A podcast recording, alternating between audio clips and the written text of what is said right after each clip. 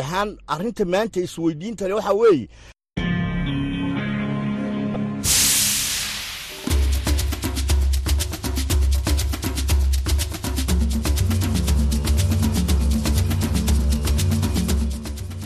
Hii ni idhaa ya Kiswahili ya Sauti Amerika ikitangaza moja kwa moja kutoka hapa Washington DC. Assalamu alaikum pendo msikilizaji, hujambo popote pale ulipo. Hapa studio ni mimi Abdu Shakur Abud na mimi naitwa Patrick Nduimana. Karibu katika matangazo yetu ya jioni leo Alhamisi tarehe 25 Januari mwaka 2024. Matangazo hayo yanasikia kupitia redio zetu shirika kote Afrika Mashariki na Maziwa Makuu, ikiwemo Radio Free Africa ambayo inasikika nchini Tanzania, lakini vilevile vile kupitia Radio Citizen ambayo inasikika kule nchini Kenya.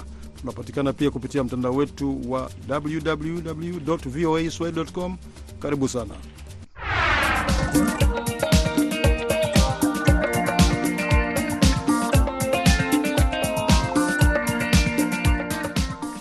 Nam basi, mpendwa msikilizaji, kati ya ripoti za kuandalia hii leo ni kwamba upinzani wa Komoro unapinga matokeo rasmi ya uchaguzi wa rais yaliyoidhinishwa na mahakama kuu hapo jana. Na katika taarifa nyingine, kundi la Hamas linaripotiwa kupata umashuhuri zaidi katika ukingo wa Magharibi, ambako chama cha rais Mahmud Abbas kilikuwa kinaungwa mkono zaidi. Ni vidokezo vya ripoti tutakuandalia hii leo katika matangazo yetu ya nusu saa. Ni matumaini yetu utakuwa pamoja nasi hadi mwisho, lakini kwanza nampisha hapa Patrick atusomee taarifa habari.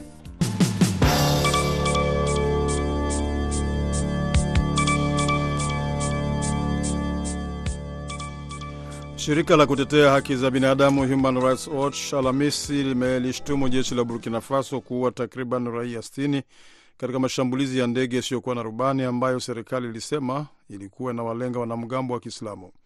Human Rights Watch imesema katika ripoti yake kwamba vifo hivyo vilitokea katika mashambulizi matatu ya ndege isiyokuwa na rubani tangu Agosti, mawili kwenye masoko yenye watu wengi na jingine katika mazishi.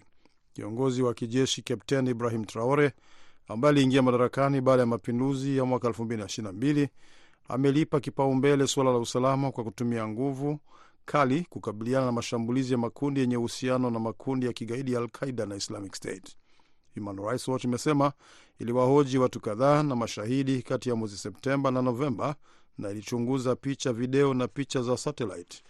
Jeshi la Burkina Faso lilitumia moja ya silaha zake kali katika zana zake kushambulia makundi makubwa ya watu na kusababisha vifo vya raia wengi kwa kukiuka sheria za vita, kundi hilo lenye makao yake New York limesema katika ripoti.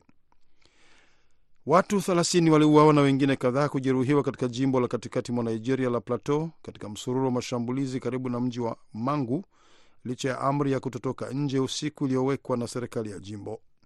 Mashambulizi kati ya wakulima na wafugaji na mizozo ya kijamii imekithiri katikati mwa Nigeria, eneo lenye makabila na madini tofauti linalojulikana kama Demidowet, ambapo machafuko ya mara kwa mara yalisababisha vifo vya mamia ya watu katika miaka hivi karibuni. Machafuko ya hivi karibuni siku ya Jumatano yametokea baada ya shambulio la siku ya Krismas katika eneo hilo ambalo liliua takriban watu 140. Amri ya kutotoka nje usiku iliwekwa tarehe 23 Januari. Msemaji wa polisi katika jimbo la Plateau hakujibu mara moja ombi la Reuters kutoa maelezo kuhusu mashambulizi hayo yaliyofanyika kwa siku mbili.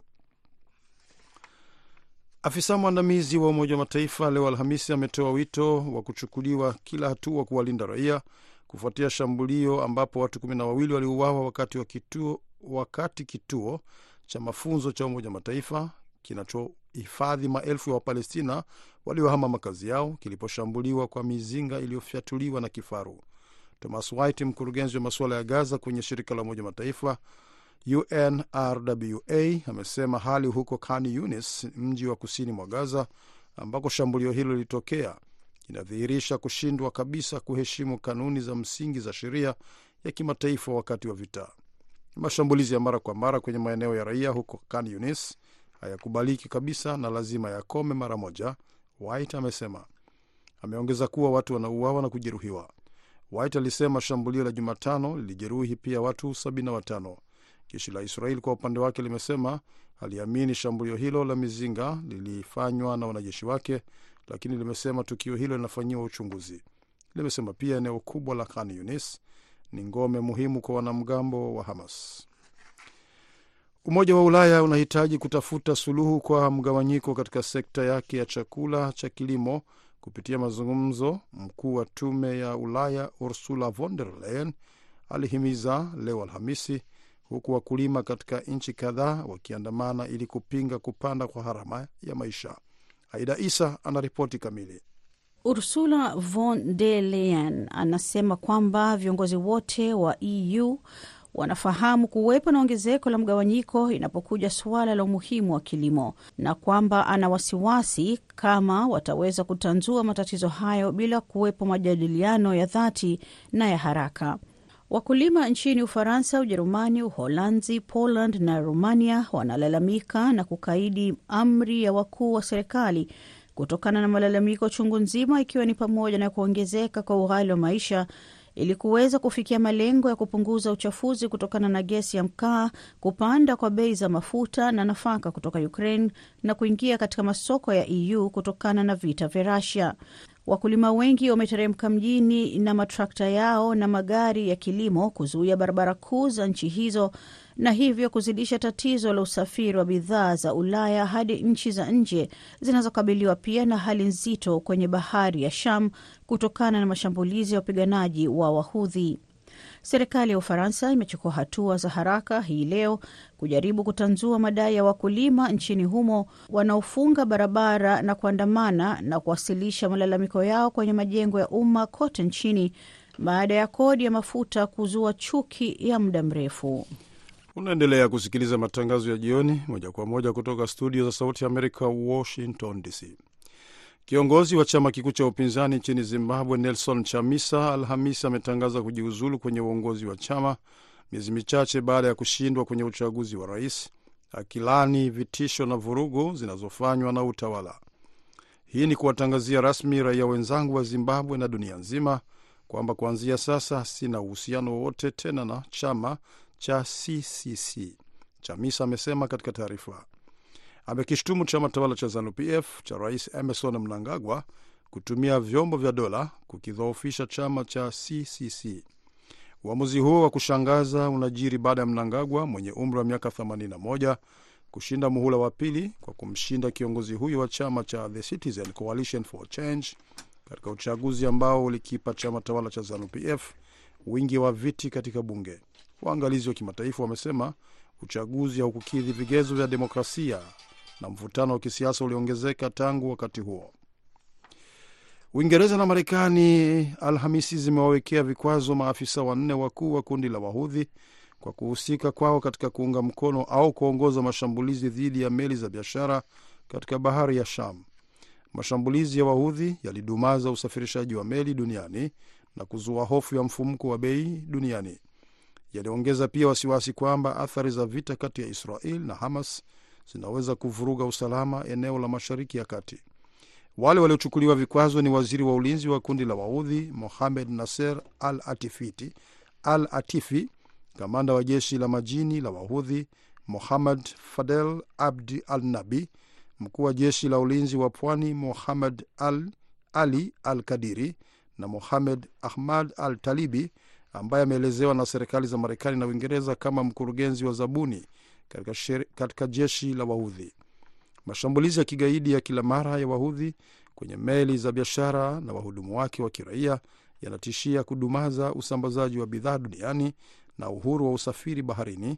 Ni tishio kubwa kwa usalama wa kimataifa, uthabiti na maendeleo, waziri mdogo wa fedha wa Marekani anayehusika na ugaidi na ujasusi wa kifedha Brian Nelson amesema katika taarifa.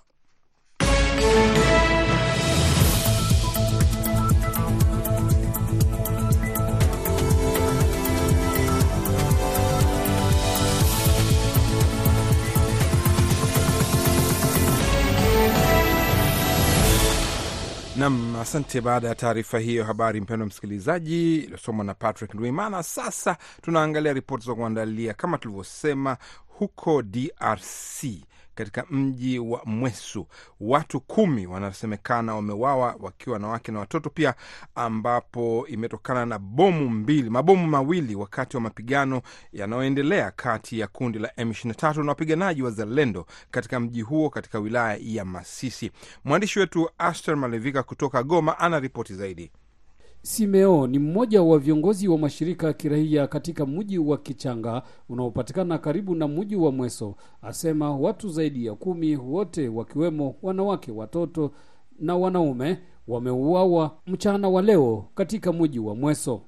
Ndiyo mwandishi wa habari, kunakuwa watu zaidi ya kumi, takribani kumi ambao wameuliwa na bomu iliyorushwa kutoka sehemu za uh, mlima uitwao Kanyangohe. Ni mahali ambapo kunaelekea shambulizi ama uh, mapigano makali iliyoanza saa nne mpaka saa kama na hizi, ila watu hao walikuwa nyumbani wote kwani watu hawakuweza kimbia, ila walibaki nyumbani kwa kuhofia uzima wao. Na hapo bomu zilirushwa, hawaja bado kufahamu ni akina nani aliyerushwa bomu, aliyerusha bomu hiyo. Pande zinazotwangana, kila mmoja akishitumu mwenzake kuhusika na mauaji hayo ya kinyama. Jil Mulumba ni msemaji wa wapiganaji wa Zalendo, kwamba kuna bomu ambayo sio moja tu, ni mbili, bomu mbili ambazo zimeweza kuanguka mjini Mweso, na hii ni kazi ambayo imefanyika na wanajeshi wa Rwanda na Uganda, yaani RDF, UPDF ambao wanajificha kwenye jina la M23.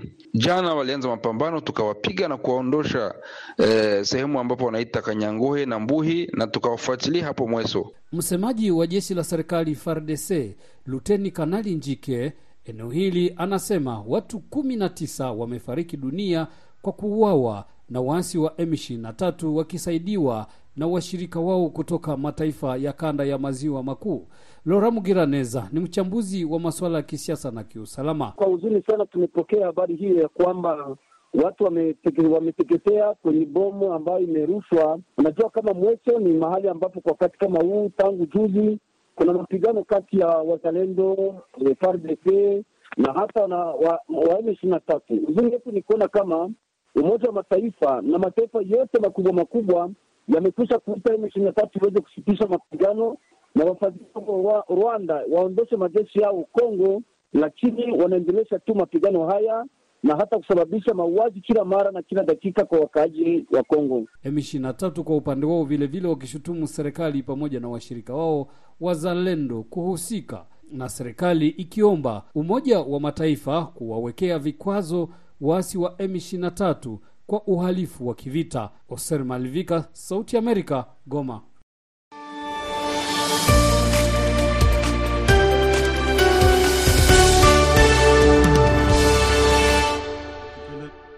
Tukiendelea na ripoti zaidi, upinzani nchini Komoro umepinga vikali uamuzi wa mahakama kuu kuidhinisha matokeo rasmi yaliyompatia ushindi Rais Azali Asumani.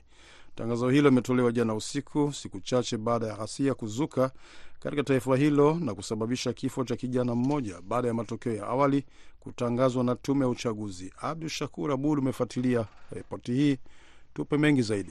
Uh, hakika Patrick, hali ni ya wasiwasi na uoga mkubwa huko Komoro, kwa sababu kama ulivyosema, katika matokeo yaliyotolewa wiki iliyopita na tume ya uchaguzi, kulikuwa ghasia na watu wameona jinsi vikosi vya usalama vilivyotumia nguvu, na hivyo wanauoga, na hivi sasa wasiwasi uko, kwani mahakama kuu ilitangaza matokeo rasmi hapo jana na kupunguza idadi ya ushindi wa Osmani na kuwa asilimia 57 badala ya asilimia 63 na kuongeza idadi ya waliopiga kura kutoka asilimia 16 hadi asilimia 52. Kwa hivyo wengi wanaona kwamba kuna mambo ambayo hayako sawa. Mmoja kati ya wagombea kiti cha rais Daud Abdullah Muhammed akizungumza na waandishi wa habari anasema wana Pa, wanapinga matokeo hayo akieleza ulikuwa ni uchaguzi wa wizi mtupu, na koti vilevile ilitupilia mbali mashtaka aliyowasilisha ikisema hayakubaliki.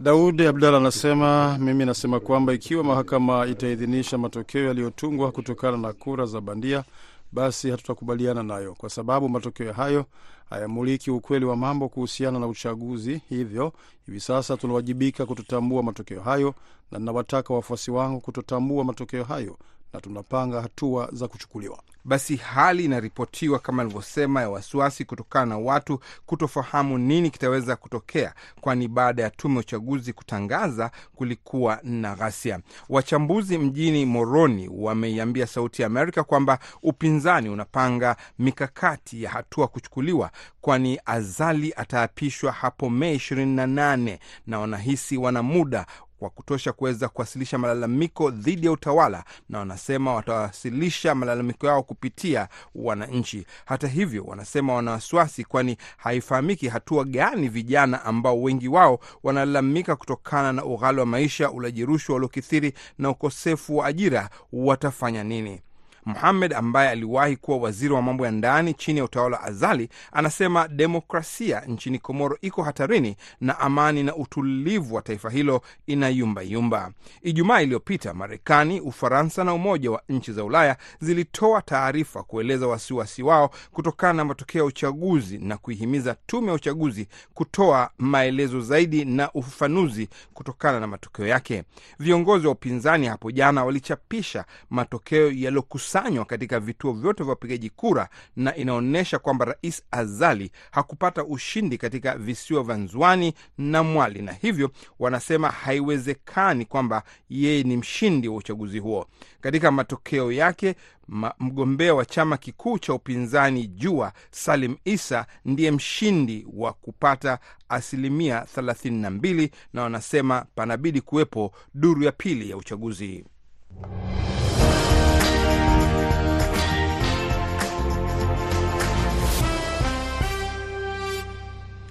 Nam Patrick. Basi baada ya hiyo Komoro, tunaelekea huko mashariki ya kati, ambapo uchambuzi wa maoni wa Palestina unaonyesha kwamba uungaji mkono wa Hamas kwenye ukingo wa magharibi umeongezeka kwa kasi tangu Oktoba 7 kutoka asilimia 12 na kufikia asilimia 44 mwezi Disemba. Katika ripoti hiyo kutoka kwa kambi ya wakimbizi ya Amer katika ukingo wa magharibi, ripota wa Sauti Amerika Henry Wilkins anazungumza na wafuasi na wataalamu wa Hamas kuhusu kuongezeka uungaji mkono huo kwa kasi. Sande Shomari anatusomea zaidi. Mabango ya kijana wa mtaa wa Hamad Jibril Ramana ambaye aliwawa na majeshi ya Israel mwezi Septemba yanaweza kuonyesha kwenye kuta kote katika kambi ya wakimbizi ya Amari katika ukingo wa magharibi zilianza kuonekana baada ya kifo chake. Wenyeji wanasema Hamas ilichapisha mabango hayo ili kupata uungwaji mkono katika ukingo wa magharibi kwa kuonyesha masikitiko kwa kifo chake. Alikuwa mfuasi mkubwa wa Hamas na kulingana na jeshi la ulinzi la Israel IDF, alipigwa risasi akirusha bomu la kienyeji. Baba yake Ramana, Jibril Abdurahman Musa, anasema alikuwa akiomboleza kifo cha mwanawe wakati wanajeshi wa Israel povamia nyumba yake na kumkamata mwanawe mwingine Yahya tarehe 13 Desemba. Nilisikia mlango ukigongwa na niliufungua nikifikiri ni Yahia, lakini Waisraeli walikuwa pale na bunduki zao wakiniamuru nirudi nyuma. Niliwaambia sisogei kwa sababu nilitaka kumwona mwanangu, lakini alitishia kunipiga risasi. Sikuogopa, kisha akanipiga kofi usoni na kurudisha ndani. Anasema walimchukua mtoto wake na hajasikia kutoka kwake tangu wakati huo, bila maelezo ya kwa nini alichukuliwa. Walipoulizwa kwa nini alikamatwa, maafisa wa IDF walielekeza VOA kwenda kwenye idara za ujasusi za Israel ambao hawakujibu maombi ya maoni. Tangu tarehe 7 Oktoba, maafisa wa usalama wa Israel wamesema wamepitisha mbinu ya kutovumilia chochote kwa wale wanaounga mkono ugaidi. Baada baadhi wamekamatwa kwa kuchapisha habari au picha kwenye habari ya mitandao ya kijamii zinazoonyesha masikitiko yao kwa vikundi hivyo vya upinzani. Kuonyesha uungaji mkono kwa vikundi vilivyotajwa kuwa ni vya kigaidi kama vile Hamas kunaweza kusababisha mtu kuwekwa kizuizini bila kesi kwa upande wa Palestina. Lakini Musa anasema wanawe ameondoka, hajali tena. Anazungumzia wasiwazi wazi kuhusu uungaji mkono wake kwa kundi hilo na wengine wanaopinga uvamizi wa Israel. Wengi hapa hawana sauti kubwa, lakini uungaji mkono kwa Hamas umeongezeka kutoka asilimia 12 kabla ya Oktoba 7 hadi asilimia 42 mwezi Desemba, kulingana na utafiti wa maoni wa kituo cha utafiti wa sera na utafiti cha Palestina, taasisi ya wataalam ambayo mara nyingi huchapisha utafiti unaonyesha kupungua kwa uungaji mkono kwa utawala wa Palestina. PA nao umekosolewa kwa uongozi wa Palestina. Uchunguzi huo pia unaonyesha asilimia sabini ya wakazi wa ukingo wa magharibi hivi sasa wanaunga mkono vita vya ukombozi dhidi ya Israel. Wawakilishi wa vyombo vya habari, wachambuzi na wakazi katika ukingo wa magharibi waliambia VOA wanakubali kumekuwa na ongezeko kubwa la uungaji mkono. Kuongezeka kwa uungwaji mkono kwa Hamas kunatokana zaidi na ukweli kwamba kwa mara ya kwanza baada ya muda kumekuwa na mabadiliko katika hali ilivyo. Wapalestina wengi PA ambao iliundwa mwaka 1994 chini ya mkataba wa Oslo na sasa inasimama sehemu kubwa ya ukingo wa magharibi imeshindwa kuleta suluhu kwa mzozo huo, huku ikizidi kuwa na mwelekeo wa utawala wa kimabavu. Uchunguzi huo huo wa maoni unaeleza kwamba asilimia 90 ya wakazi katika ukingo wa magharibi sasa wanafikiri rais wake Mahmud Abbas anafaa kujiuzulu. Sande Shomari, Sauti America, Washington.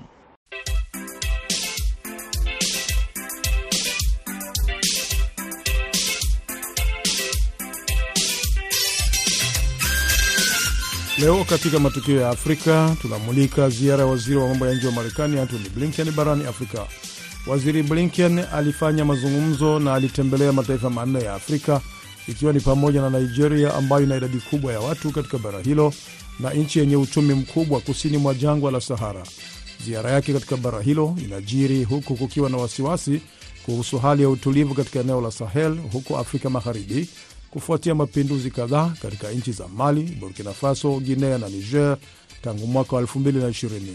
Mwenzetu Abdu Shakur Abud amezungumza na Amini Mwidau, mchambuzi wa masuala ya diplomasia ya kimataifa, na ameanza kwa kumuuliza umuhimu wa ziara hiyo ya Blinken. Nafikiri Marekani pengine ime, imetambua kwamba kuna pengo la la kidiplomasia katika uhusiano wake na nchi za Afrika haswa baada ya uh, kutokea hii mivurugikano ya vita vya Ukraine na vile vile vita vya Israel. Kwa hiyo ulimwengu mwingi umekuwa sura zake zikielekeza katika sehemu za Mashariki ya Kati na vile vile katika sehemu ya Ukraine. Sasa hii ukichanganya na matokeo ambayo yametoka hivi karibuni, haswa katika zile nchi za Afrika Magharibi, kumetokea mapinduzi katika nchi kama vile Niger, uh, Burkina Faso na na nini Gabon, na vile vile kumekuwa na kuziku nini mchakato ya ya ki, kiuchumi na ushirikiano baina ya nchi mbalimbali za Afrika na kama vile Russia na China.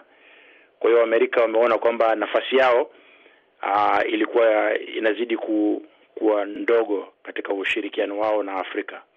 Kwa hiyo nafikiri hii ni mojawapo ya njia za kidiplomasia la kuweza kuhakikisha kwamba kuna mwendelezo wa sera baina ya Afrika na na, na Marekani, na nafikiri hiyo kwa ufupi ndio ndio moja ya sababu zilizomfanya Blinken ende Afrika na vile vile kuto, kutowezekana kwa rais uh, Biden kuzuru Afrika katika kipindi chake cha cha kwanza cha urais ambayo kinamalizika mwaka huu. Na tukizungumzia swala ya Biden, alikuwa aende mwaka jana baada ya mkutano wa kati ya viongozi wa Afrika na Marekani, aliahidi. Unadhani hii inaweza kuwa pia ni kutayarisha ziara hiyo mwaka huu?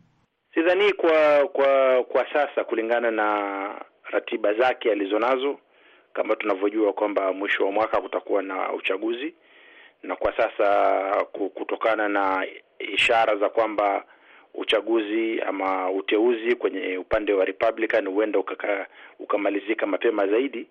Kwa hiyo mchakato wake wa kuanza kufanya kampeni katika ndani ya nchi utakuwa ni wa karibu zaidi, na vile vile kwa lazima kutakuwa kuna mikutano ya kimataifa ya mashirika ya kimataifa ambayo pengine ilikuwa imepangwa mbeleni.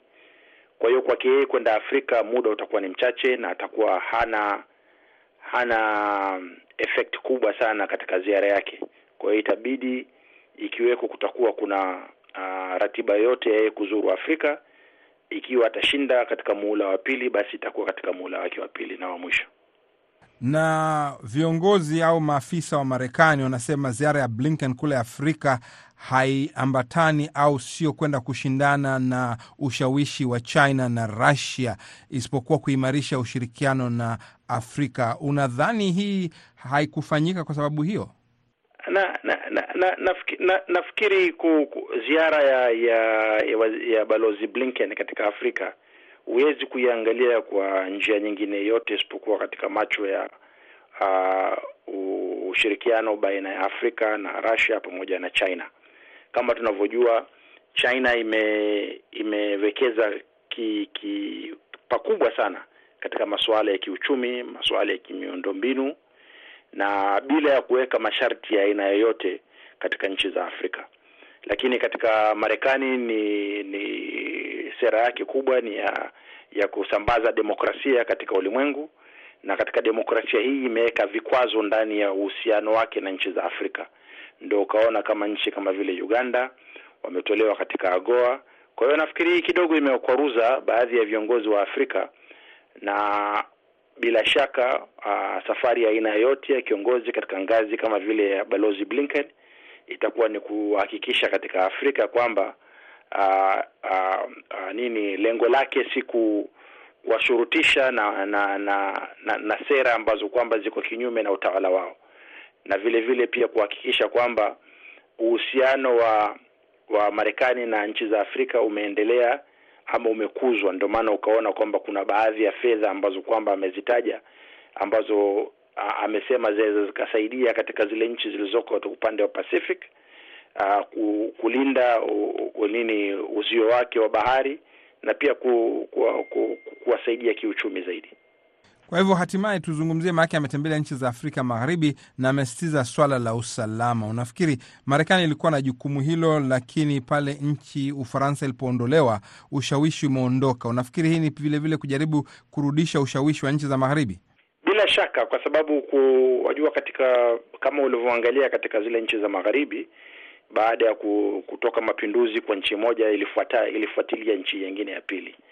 Kwa hiyo kuondoka kwa Ufaransa kunge kungesababisha pia hamasa za nchi zingine za magharibi kuondoka katika sehemu za Afrika, lakini kama tunavyojua mvurugikano wa, wa usalama katika nchi moja ya Afrika waweza ukaleta hatari katika, katika nchi za Europa.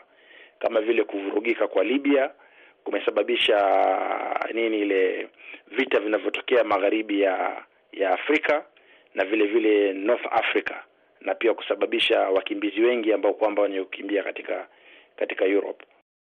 Asante sana Amin Mwidao. Asante ndugu Abdu Shakur.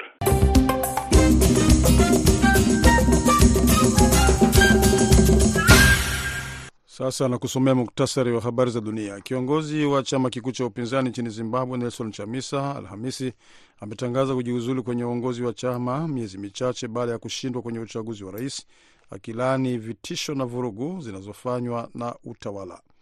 Uingereza na Marekani leo zimewawekea vikwazo maafisa wanne wakuu wa kundi la Waudhi kwa kuhusika kwao katika kuunga mkono au kuongoza mashambulizi dhidi ya meli za biashara katika bahari ya Sham. Mashambulizi ya Waudhi yalidumaza usafirishaji wa meli duniani na kuzua hofu ya mfumuko wa bei. Utafiti kuhusu unyanyasaji wa kingono dhidi ya watoto katika kanisa la Kiprotestanti la Ujerumani EKD, EKD umekadiria kuwa idadi ya watoto walioathiriwa inaweza kuwa juu kufikia 9355. Utafiti huo uliochapishwa leo ulifanya makadirio hayo baada ya kukagua kesi 2225 za dhuluma ya kingono zilizochunguzwa na kubaini wahusika 1259 tangu mwaka wa 1946. Na afisa mwandamizi wa Umoja Mataifa Alhamisi ametoa wito wa kuchukuliwa kila hatua kuwalinda raia kufuatia shambulio ambapo watu kumi na wawili waliuawa wakati kituo cha mafunzo cha Umoja Mataifa kinachohifadhi maelfu ya Wapalestina waliohama makazi yao kiliposhambuliwa kwa mizinga iliyofyatuliwa na kifaru. Nam, mwisho wa muhtasar wa habari kutoka idhaa ya Kiswahili ya Sauti Amerika. Asante Patrick kwa muhtasar huo. Tunakamilisha matangazo yetu ya hii leo, siku ya Alhamisi. Asante pena msikilizaji kuwa pamoja nasi hadi mwisho. Usikose kusikiliza matangazo yetu ya Kwa Undani baadaye. Kwa niaba ya wenzangu wote waliofanikisha matangazo haya, mimi ni Abdu Shakur Abud nikutakie ni usiku mwema.